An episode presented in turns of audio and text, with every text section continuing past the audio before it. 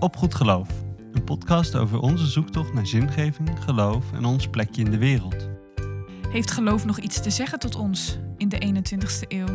Hoe vul je dat nou in, geloof? Hoe zit het eigenlijk met de kerk? Wat doet zij hier nog? En wat moeten twee twintigers die dominee willen worden in een wereld waar geloof niet vanzelfsprekend is? Wij zijn Heime en Ilse, twee jonge theologen op zoek naar onze plek in de kerk en de samenleving.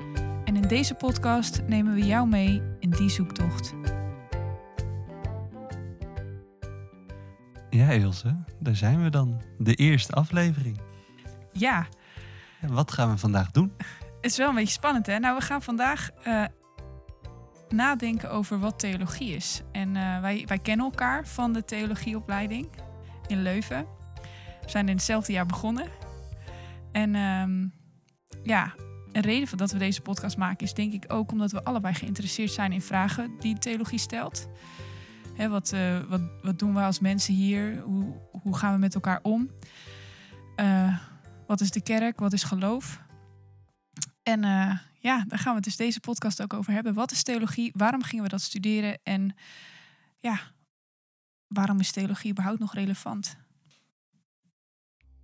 Maar eerst, waar was Jezus? We zijn aangekomen bij onze vaste rubriek, of eigenlijk vraag: waar was Jezus? En hierin stellen we onszelf, of onze gast als we die hebben, de vraag waar we Jezus de afgelopen tijd zijn tegengekomen. Maar er zit wel een uitdaging bij, want de vraag is: waar hebben we Jezus gezien, gehoord of ervaren buiten de kerk? Heime, wil jij van start gaan? Ja, waar is Jezus? Ik heb Jezus de afgelopen tijd gezien in, eh, in een boek van een oud klasgenoot van ons. Die heeft zijn leven eh, op schrift gesteld. En is een Roemeense jongen, of man, moet ik misschien wel zeggen. En nou, die heeft best een heftig leven gehad. En op een gegeven moment dan komt hij eh, terecht in Nederland bij een, bij een homoseksueel stel. En die, nou, die heeft hij via internet leren kennen. En het feit dat hij, dat, dat nou, noemt, noemt hij volgens mij een beetje soort eh, grappend zijn pleegvaders. Eh, maar dat die, dat die twee mannen hem in huis namen en ook van alles voor hem betalen. Zijn vliegticket en op een gegeven moment gaan ze de opleiding ook betalen. Ehm, ja, daar zag ik Jezus wel echt in. En dat ik dacht, wauw, dat, dat, dat is wel echt een soort van soort Jezusliefde, om het even zo te noemen voor mij. Ja, ik vind het dan ook wel mooi dat het dan eigenlijk juist mensen zijn die, die door heel veel mensen eh, altijd wel met een schuin oog misschien wel aangekeken worden. En, en ja, ik weet niet, ik vind het dan toch mooi misschien dat je dan, ja, Ja, ja zeker. Ja. Ehm, dus daar, daar zag ik Jezus in. ja, In, in die liefde. Die zegt, kom er maar bij en eh, we betalen voor jou. ja, bijzonder. En jij Ilse, waar, eh, waar zag jij Jezus de afgelopen tijd? Nou, ik zag afgelopen week een filmpje. Eh, en dat filmpje is al eerder opgenomen. Het was van Tim Hofman. Tim Hofman, hele bekende BNN-presentator. Eh, geen christen. Ik zou bijna zeggen verre van. Maar eh, in dat filmpje was hij te gast bij ehm, gasten van Geen Stijl of Po-nieuws. Ik weet niet, een van de twee. Mhm. Daar was hij te gast. En echt als een gentleman. Hij zat heel netjes, beantwoordde iedere vraag. En ehm, wat ik daar zo mooi aan vond, ik zag echt in hoe hij, ja, hoe hij daar was. Daar zag ik echt Jezus in. Want hij op een gegeven moment ging het over. Er was die eh, demo geweest op de Dam, die demonstratie eh, over eh, Black Lives Matter. En het was allemaal gedoe met corona. En Femke Halsema, die had, weet ik veel, die had het allemaal niet goed gedaan. Nou, kun je een hele discussie over voeren. Maar dat hij toen op een gegeven moment echt zei tegen die gasten: ja, maar hallo, het gaat hier over mensen die in Nederland gewoon zo. ja, die hebben gewoon echt pijn hier. Kunnen we niet naar die verhalen van die mensen luisteren? En, en daarom was ik daar ook. Natuurlijk wil ik me aan de coronaregels houden. En natuurlijk, daar moeten we het ook over hebben. Maar het gaat hier ten diepste om mensen die in Nederland al jarenlang ja, verdrukt worden eigenlijk. En ja, en ik vond het gewoon tof hoe hij daar zat en echt gepassioneerd opkwam voor mensen van kleur die in Nederland echt te lijden hebben onder racisme. En ja, dat hij eh, ja, zo opkomt voor die sociale onrecht vraagstukken. Ja, daar zie ik echt wel Jezus in. Mooi. Ja, En daarmee zijn we dan aangekomen bij wat we vandaag over willen gaan hebben. Namelijk, ja, waarom zijn we ooit theologie gaan studeren, Ilse? Nou, het is leuk dat je dat vraagt. Want dit is de vraag, denk ik, die wij het allermeest krijgen als het gaat over wat we doen in ons leven. Ja, ja. Als, we wel niet hoeven uit te leggen wat theologie ja, is. Ja, dan is de tweede vraag: waarom in vredesnaam ben je theologie gaan studeren? Je moet altijd wel om lachen. Er zijn twee reacties. Of, huh, wat is dat? Of, zo, dat is bijzonder. Waarom ben je dat gaan studeren? en eigenlijk is mijn reactie altijd hetzelfde als, denk ik, waarom de meeste andere mensen ook een studie doen. Omdat ze het gewoon interessant vinden. Ja. Dat was in ieder geval voor mij zo. Ja. Ik ging een profielwerkstuk doen over uh, de Da Vinci Code. Mhm. Ik uh, ging de vraag stellen: uh, kunnen we bewijzen dat Jezus goddelijk is? Nou, dat kan natuurlijk niet. Maar ik deed dat aan de hand van ja, een soort vreemde complottheorie uit die, uit die roman van Dan Brown. Dat Constantijn alle manuscripten van de Bijbel had verwoest en zelf een nieuwe Bijbel had geschreven. Nou, ik kon wel aantonen dat dat niet het geval was. Maar ik vond dat zo leuk om te doen, dat ik toen als een echte nerd theologie ben gaan studeren. um, maar ik wilde echt de kerk niet in. Dat wilde ik echt niet. Nee, precies. Nee, dat is niks voor mij. Nee, Maar- nee, dat, nee, nee, dat is niks voor jou. Nee. Maar waarom ging jij theologie studeren? Ehm, ja, waarom ik ging... The ik wist eigenlijk niet zo... eh, of dus, ik wist zeker dat ik geen theologie wilde studeren toen ik op open dag kwam. Ehm, maar toen werd ik toch, toch ervoor gewonnen. En ja, voor mij... Ik denk dat gewoon een paar dingen mij heel erg aantrokken in theologie.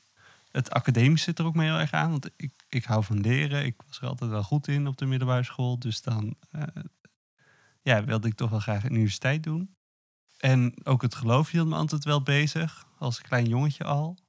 En eh, nou ja, dan heb je toch wel een mooie combi daarvan in theologie. En de ETF, waar wij allebei gestudeerd hebben, die heeft me toch wel ook wel voor zich gewonnen door, ehm, door die gemeenschap die daar is. En het feit dat ik dan studeren best wel eng vond, maar dan dat daar zo'n gemeenschap was die je opving, dat heeft mij ook wel heel erg getrokken, weet ik nog. En ik weet ook nog wel dat ik voor de eerste colleges daar zat en dat ik eigenlijk geen idee had wat we nou gingen leren. Ja, ik wist dat iets met de Bijbel, met het Oude en Nieuwe Testament te maken had, en Grieks en Hebreeuws. Daar stopt het wel. Stiekem vond jij het Grieks ook gewoon het allerleukst. nee, je wilde klassiek, eh, klassieke talen studeren, Ja. toch? Ja, dat klopt. Dus dat vond ik ook wel leuk aan. En ik vond het leuk dat ik er beter in was dan de hele klas. Niet waar. Ja, dat, dat, stiekem, wel een beetje mijn, eh, mijn arrogantie daar, die daarin speelt. Maar dat is niet de reden waarom ik theologie ben gaan studeren. Van, haha, dan kan ik al Grieks. Nee. Nee. Zou je het nu weer studeren? Een lastige vraag. Ja, het, het is lastig om ook dat, dat terug te halen van, van wat je nu zou doen. Hm. Ik weet wel dat ik nog steeds wel heel erg geniet van, van theologie studeren. En denk ook wel om andere redenen dan waarmee ik het ben gaan studeren. Dus voor mij is het nu ook wel echt een manier geworden om mijn geloof te uiten. En een soort Hm. deel van mijn persoon geworden. Ik denk dat dat voor jou eigenlijk ook wel zo is.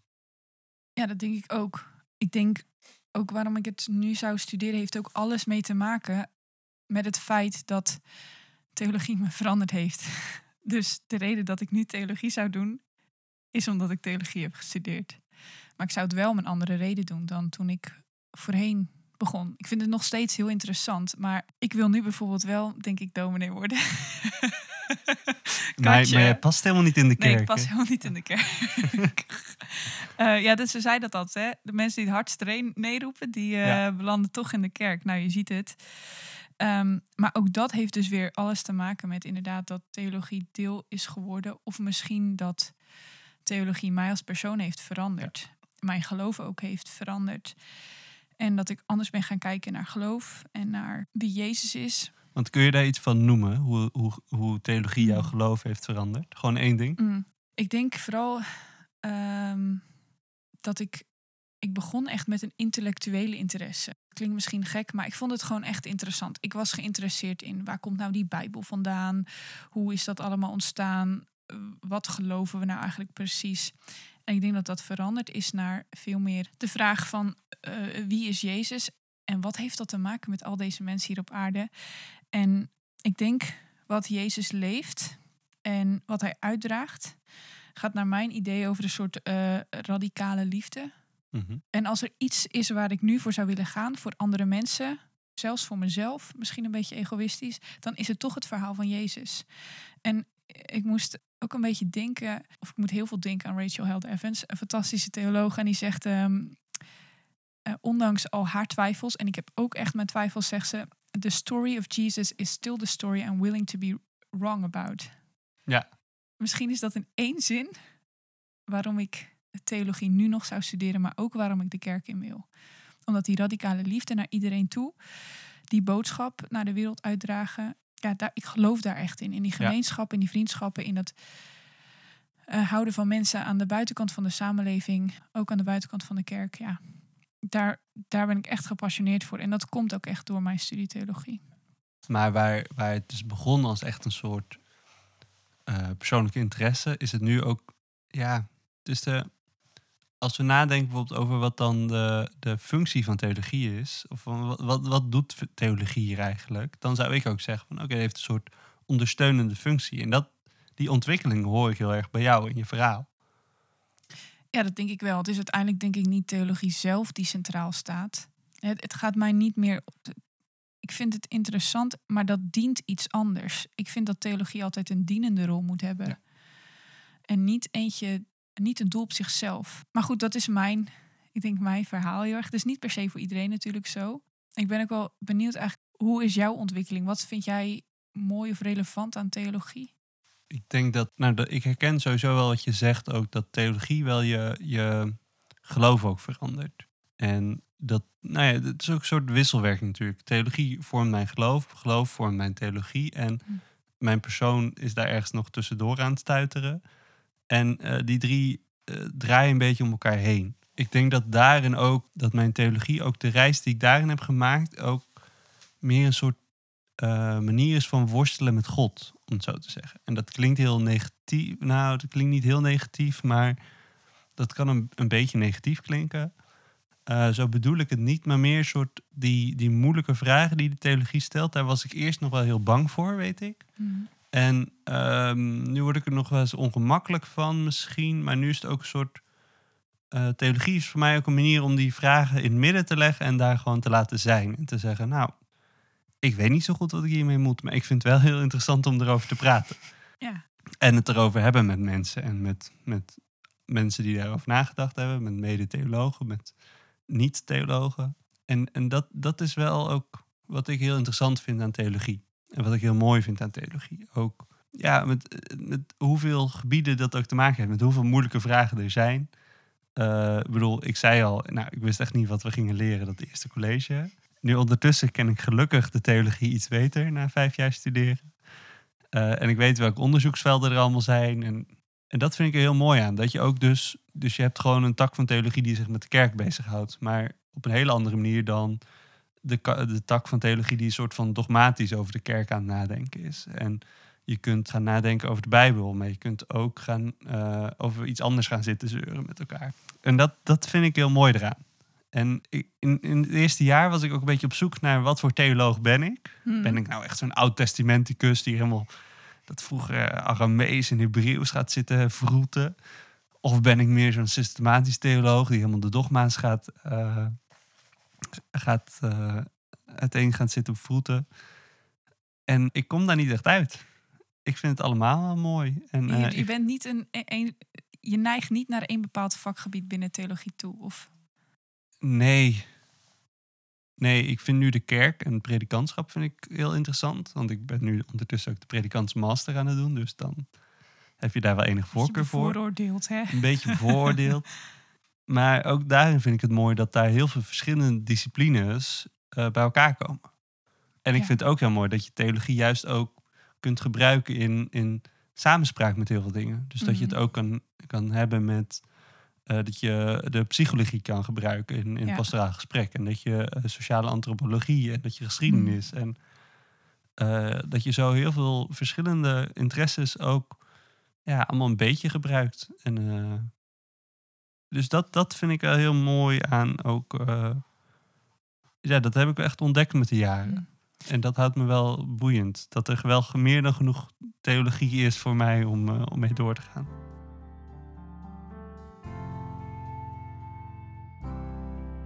Hoi, ik ben Marije en ik ben theologie gaan studeren. Eh, ten eerste omdat ik heel erg hou van lezen. Maar ook omdat ik uh, weet dat geloof veel belangrijk is voor mensen. En uh, dat geloof of religie of je basisovertuigingen, dat vormt echt een groot deel van je identiteit en van de redenen van waarom je dingen doet zoals je ze doet. En dat vind ik heel interessant. En ik vind het ook mooi aan geloof dat het mensen verbindt met elkaar, met zichzelf en met God. En um, dat uh, vooral het christelijk geloof door alle eeuwen heen en in allemaal verschillende landen en allemaal verschillende kerken allemaal wordt beleefd. En we wel min of meer hetzelfde geloven, maar dat dat toch uh, in allemaal andere contexten kan blijven bestaan. En dat vind ik heel mooi en daar wil ik graag deel van blijven uitmaken. Ik ben theologie gaan studeren omdat ik aan de slag wilde in de kerk. Daar voelde ik ook een, roeping voor. Dus dat ben ik vervolgens gaan doen. En als student theologie ben ik geïnteresseerd in het verhaal van God, dat allereerst, en in de, verhaal, de verhalen van mensen. Het is mijn taak als, als theoloog, als predikant, om die twee bij elkaar te brengen: het verhaal van God en de verhalen van mensen.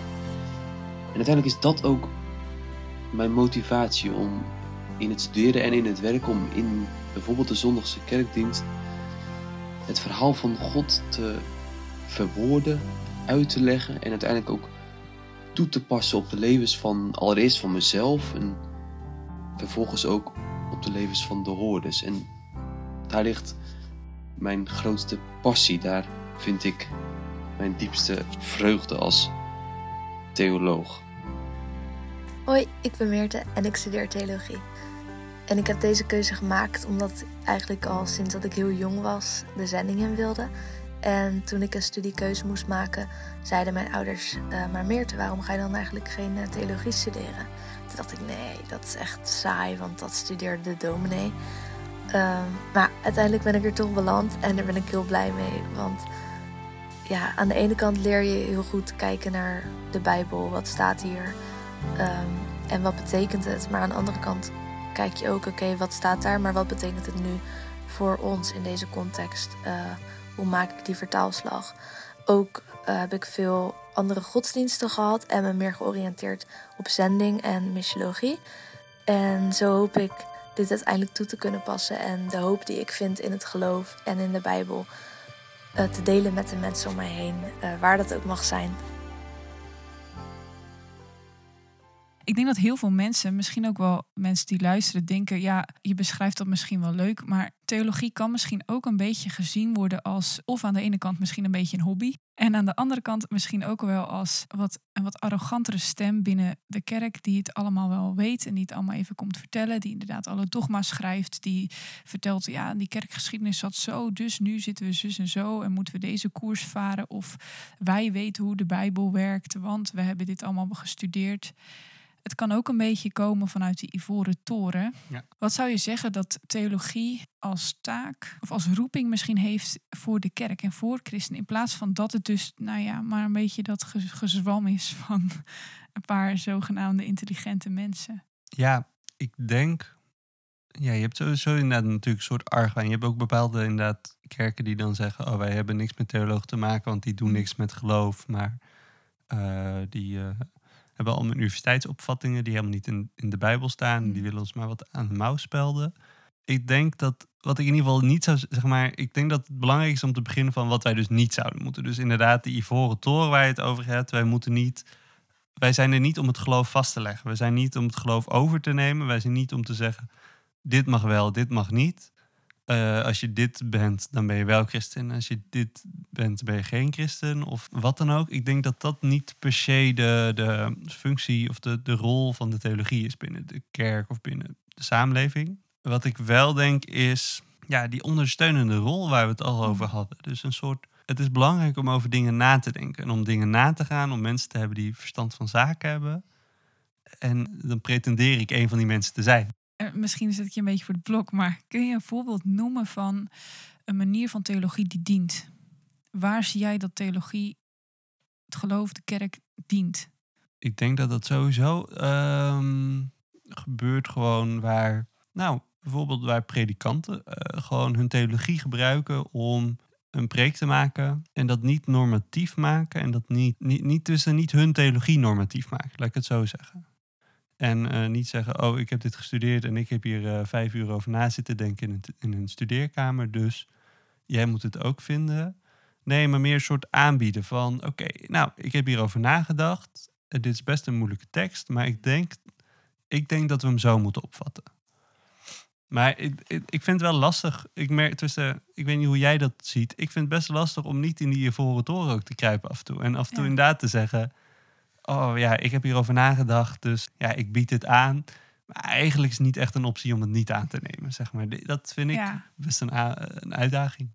Nou, het heeft denk ik voor mij wel geholpen. Ik zet mezelf wel graag in, het, in een vakje. Eh, ik zou mezelf wel echt meer zien binnen het Nieuwe Testament. Vooral Nieuw Testament en context. Dus hè, welke wereld eigenlijk zit er achter het verhaal van het Nieuwe Testament? Zowel Paulus als, als Jezus. Dus het gaat echt over die eerste eeuw. En ehm, ik heb mijn thesis dus geschreven over, eh over Filemon afgelopen jaar. Dat was een flinke baby. Maar eh, wat ik echt belangrijk vind, en dat merkte ik door het doen van mijn thesis, is dat mijn theologie, mijn doen van theologie, en ik hoop ook dat van anderen, niet zomaar is omdat ik het nou, hè, daar hadden we in het begin over, niet omdat ik nou zo interessant vind allemaal, of omdat ik nou zo intellectueel lekker uit de doeken wil doen, maar omdat ik echt ten diepste geloof, en dat ben ik ook steeds meer gaan geloven door mijn studie heen, is dat theologie en mijn doen ervan iets te zeggen moet hebben en een functie moet hebben nu. Dus ook mijn thesis ging over Filemon. Dat is een brief geschreven in de eerste eeuw door Paulus. En het gaat over een slaaf. En eigenlijk, ja, de boodschap van die brief is dat Paulus schrijft aan de slavenhouder van die slaaf, waar Paulus over schrijft. Je moet je slaaf nu zien als broer, want jullie zijn allebei volgers van Jezus nu. Jullie maken allebei deel uit van dat grotere verhaal van Jezus. En daarbinnen is eigenlijk geen ruimte meer om die ander als minderwaardig te zien. En je moet weten vanuit die context dat Filemon, de slavenhouder, was bij wet gemachtigd om die slaaf, nou ja, eh, van alles aan te doen, zelfs om hem te vermoorden, want hij was weggelopen. En Paulus zegt dan eigenlijk, die draait alles op zijn kop en die zegt, ja, en dat is nu je geliefde broer. En waarom ik dit nu allemaal vertel, is omdat ik daarin, dat verhaal van Jezus, dat leven we nog steeds. Dat willen we nog steeds leven als kerk. Met de Bijbel als een van de belangrijkste pijlers en dragers misschien wel van dat verhaal.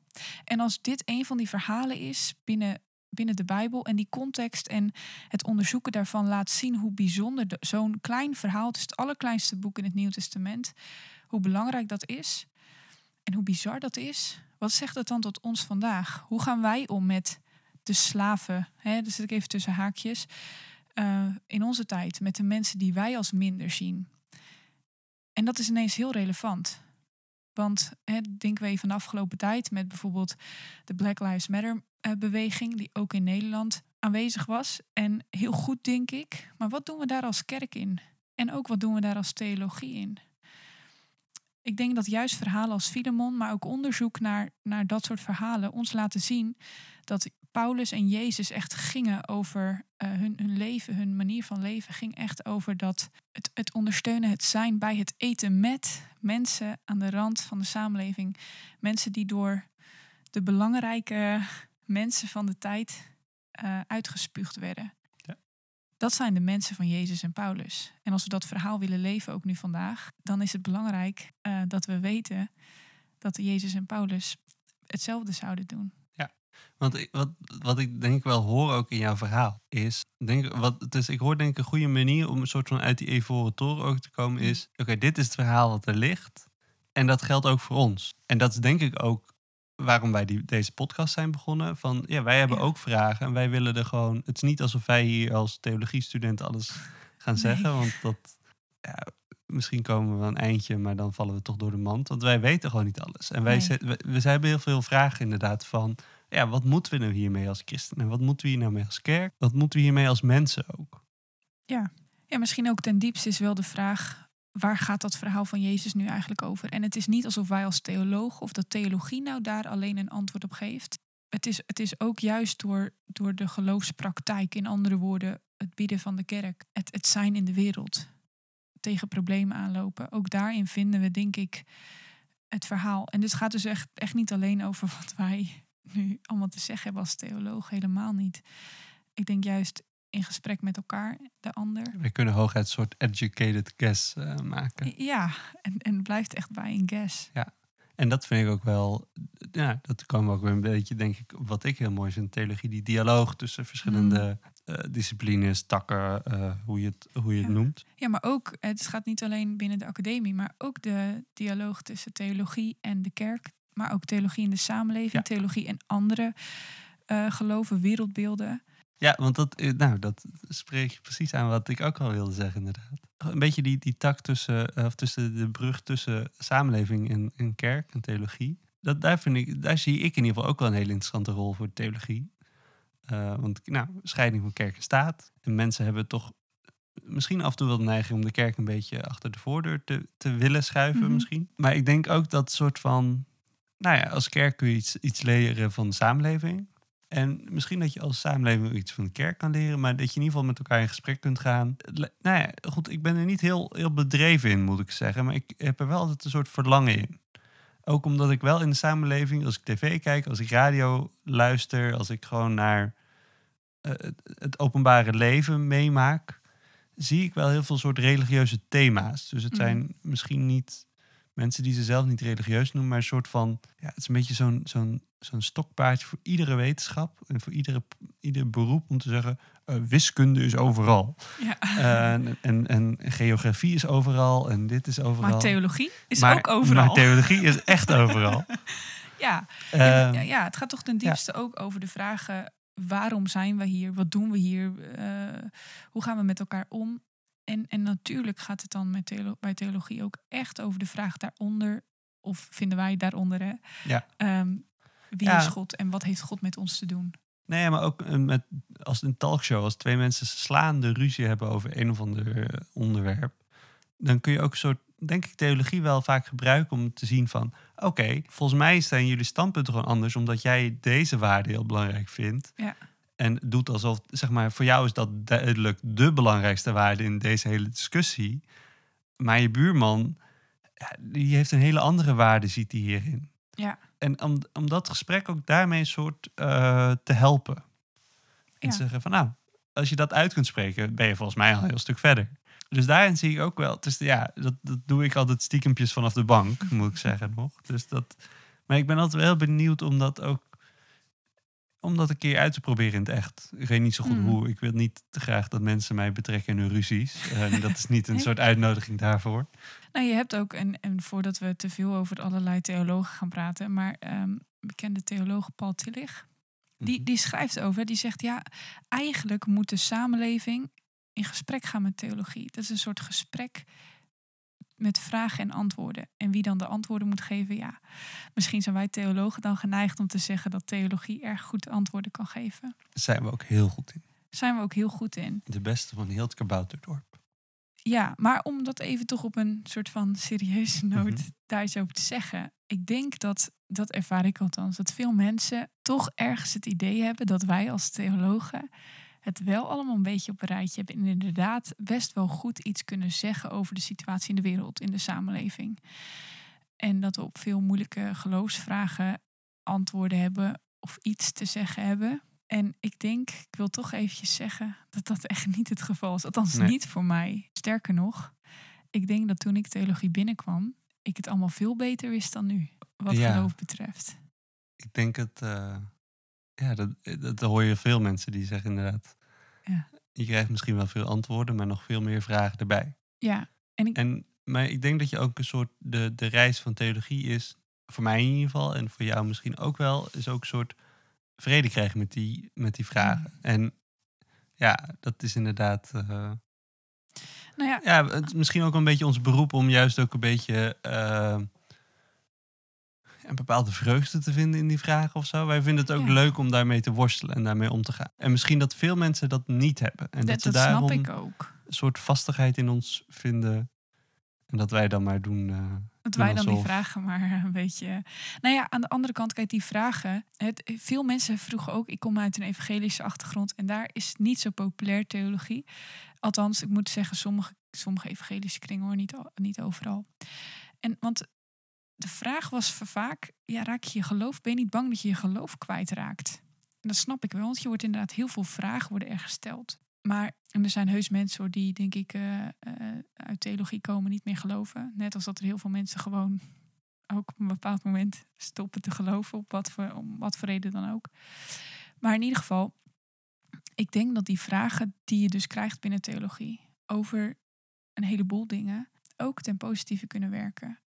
Want je komt, het moeilijke misschien is dat je, je komt christenen tegen uit een heel andere hoek toen wij elkaar tegenkwamen voor het eerst, jij kwam uit de Gereformeerde Bond en ik uit de Evangelische Gemeente. en we waren allebei even christelijk. We kenden allebei de Bijbel best goed. En toch kom je dan op hele andere conclusies. En dat heeft te maken met de kerk, met je achtergrond. En theologie dwingt je daardoor, juist omdat je met verschillende mensen, zowel in de boeken die je leest als de mensen die je tegenkomt, doordat je met al die verschillende mensen in dialoog gaat, moet je verbreden of afhaken. Want ik kan nu niet meer zeggen bijvoorbeeld dat ik, als jij iets zegt over hoe je geloof beleeft of, of wat je vindt, dat ik dat onzin vind omdat ik iets anders denk. Want ik snap waar je vandaan komt. En ik vind dat eigenlijk alleen maar mooi, want er is zoveel meer ruimte in mijn wereld gekomen voor andere mensen, buiten mijn eigen kliekje om. Dus ik denk dat als je theologie goed uitkomt zonder kleerscheuren, nou allemaal een beetje kleerscheuren, maar dat het dan juist je wereld verbreedt en je echt wel meer ruimte geeft om mensen te omarmen. Ook die anders zijn. Ook theologie studeren. Ga dan naar www. Nee. Eh, nee, nou. Nee, nee, nee, even zonder grap. Eh, ja, helemaal mee eens. En ehm, ja, ik kan er heel veel woorden aan toevoegen, want daar ben ik best goed in. Maar dat ga ik gewoon niet doen. Oké.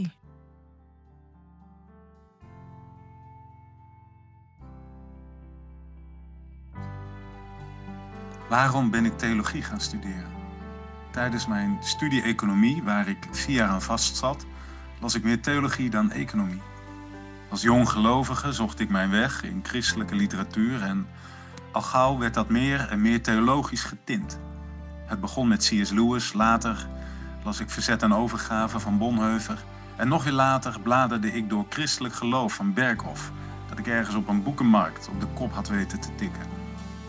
Allemaal veel interessanter dan de maandelijkse uitgave van het Economisch Bulletin, zeg nou zelf.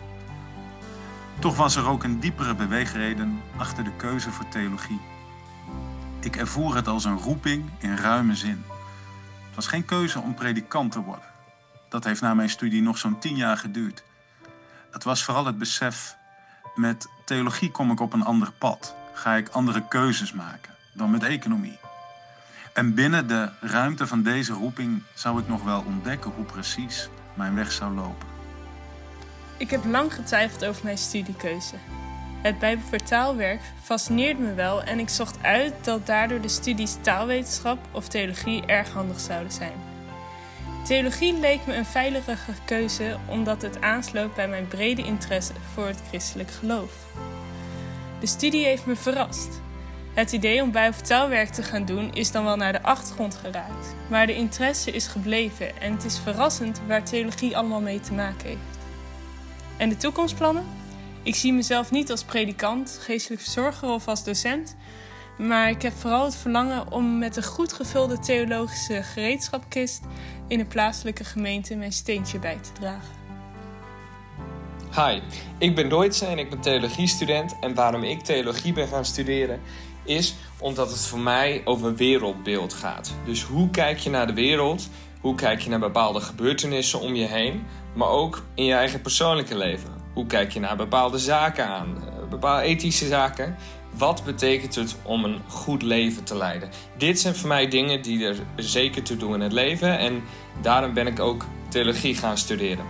En waarom ik het dus ook relevant vind, theologie als studie, is omdat het de kans geeft aan een toch een, een groep mensen om beter te reflecteren over wat het inhoudt om te leven in deze wereld en de veranderende wereld om ons heen. En ik denk dat bijvoorbeeld de coronacrisis ook aanleiding geeft om daarop te reflecteren. Wat betekent het om een goed leven te leiden en hoe komt ons wereldbeeld eh, daarin naar voren?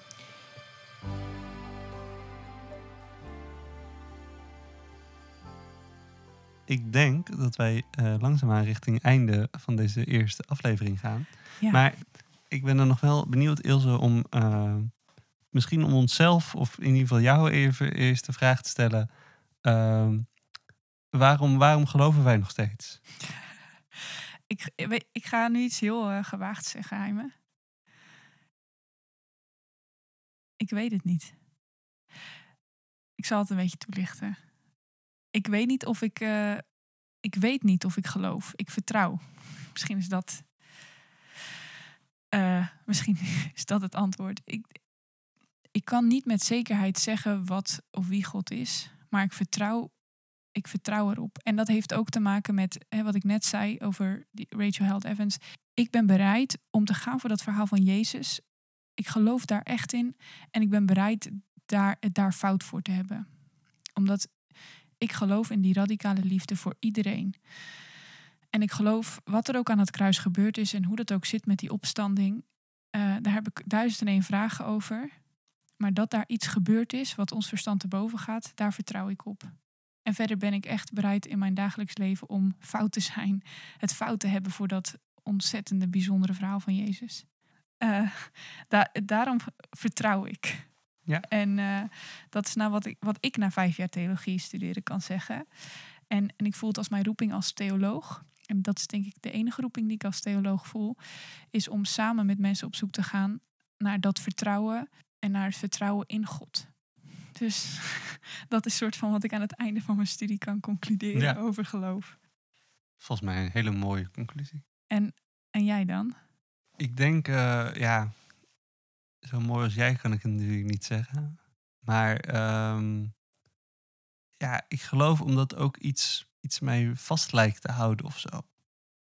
En dat ik daar toch iedere keer weer bij terugkom. En, en ik toch een dusdanig inspirerend verhaal vind. En ja, er zijn veel dingen die natuurlijk lastig zijn aan geloven. En aan geloof dat misschien een beetje afgebrokkeld wordt. En door allerlei verschillende elementen in, in de samenleving en wereld. Maar toch blijven er iedere keer dingen in, terugvinden dat ik denk, ja, maar dat is gewoon een waarheid. En dan Mm. kan me niet zoveel schelen of het nou...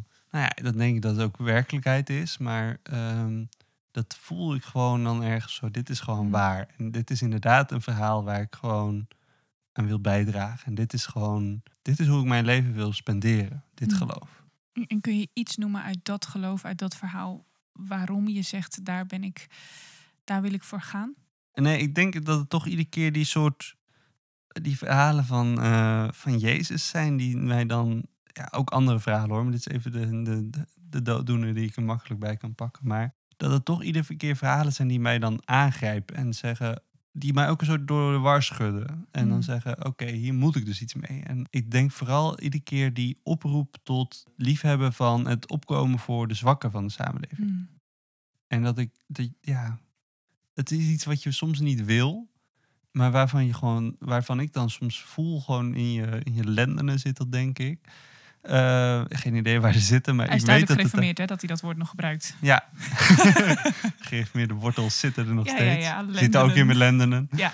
Ehm, ik ben echt bang dat ze op een hele verkeerde plek zitten nu ook opeens. Maar nee, maar dat voel je gewoon. Dat je denkt, ja, dat is Mm. ook gewoon, dat klopt gewoon dat je daarvoor om moet komen. Hmm. Ik, En- denk, ik denk ook dat die zelfopofferende liefde, wat centraal staat aan Jezus, dat dat uiteindelijk is wat werkt. Dat is het, dat is het verhaal, dat is de manier van leven die, die werkt. En ik bedoel dat niet op een economische manier of wat dan ook. Maar als er iets is wat de wereld redt, dan is het zelfopofferende liefde. En dat geloof ik echt met alles wat ik heb. Dit waren mijn laatste woorden. Ja. Ja, nee, prachtig. ja, Amen. dan zijn we het toch met elkaar eens. Ja, gelukkig. Gelukkig. Ja, dat was het voor deze week, denk ik. Ja, top. Eh, ik wil nog afsluiten met een quote. Oké. Nee, ik denk dat dit misschien wel is waar, waar ik in ieder geval van kan zeggen dat eh, ik daar ben aangekomen. En misschien hij me ook wel. Uh, maar ik wil deze woorden graag meegeven. Ze komen van Barbara Brown Taylor, theoloog en priester uit Amerika. En ze zegt dit. I had arrived at an understanding of faith that had far more to do with trust than with certainty. I trusted God to be God even if I could not say who God was for sure. I trusted God to sustain the world, although I could not say for sure how that happened. I trusted God to hold me and those I loved, in life and in death, without giving me one shred of conclusive evidence that it was so.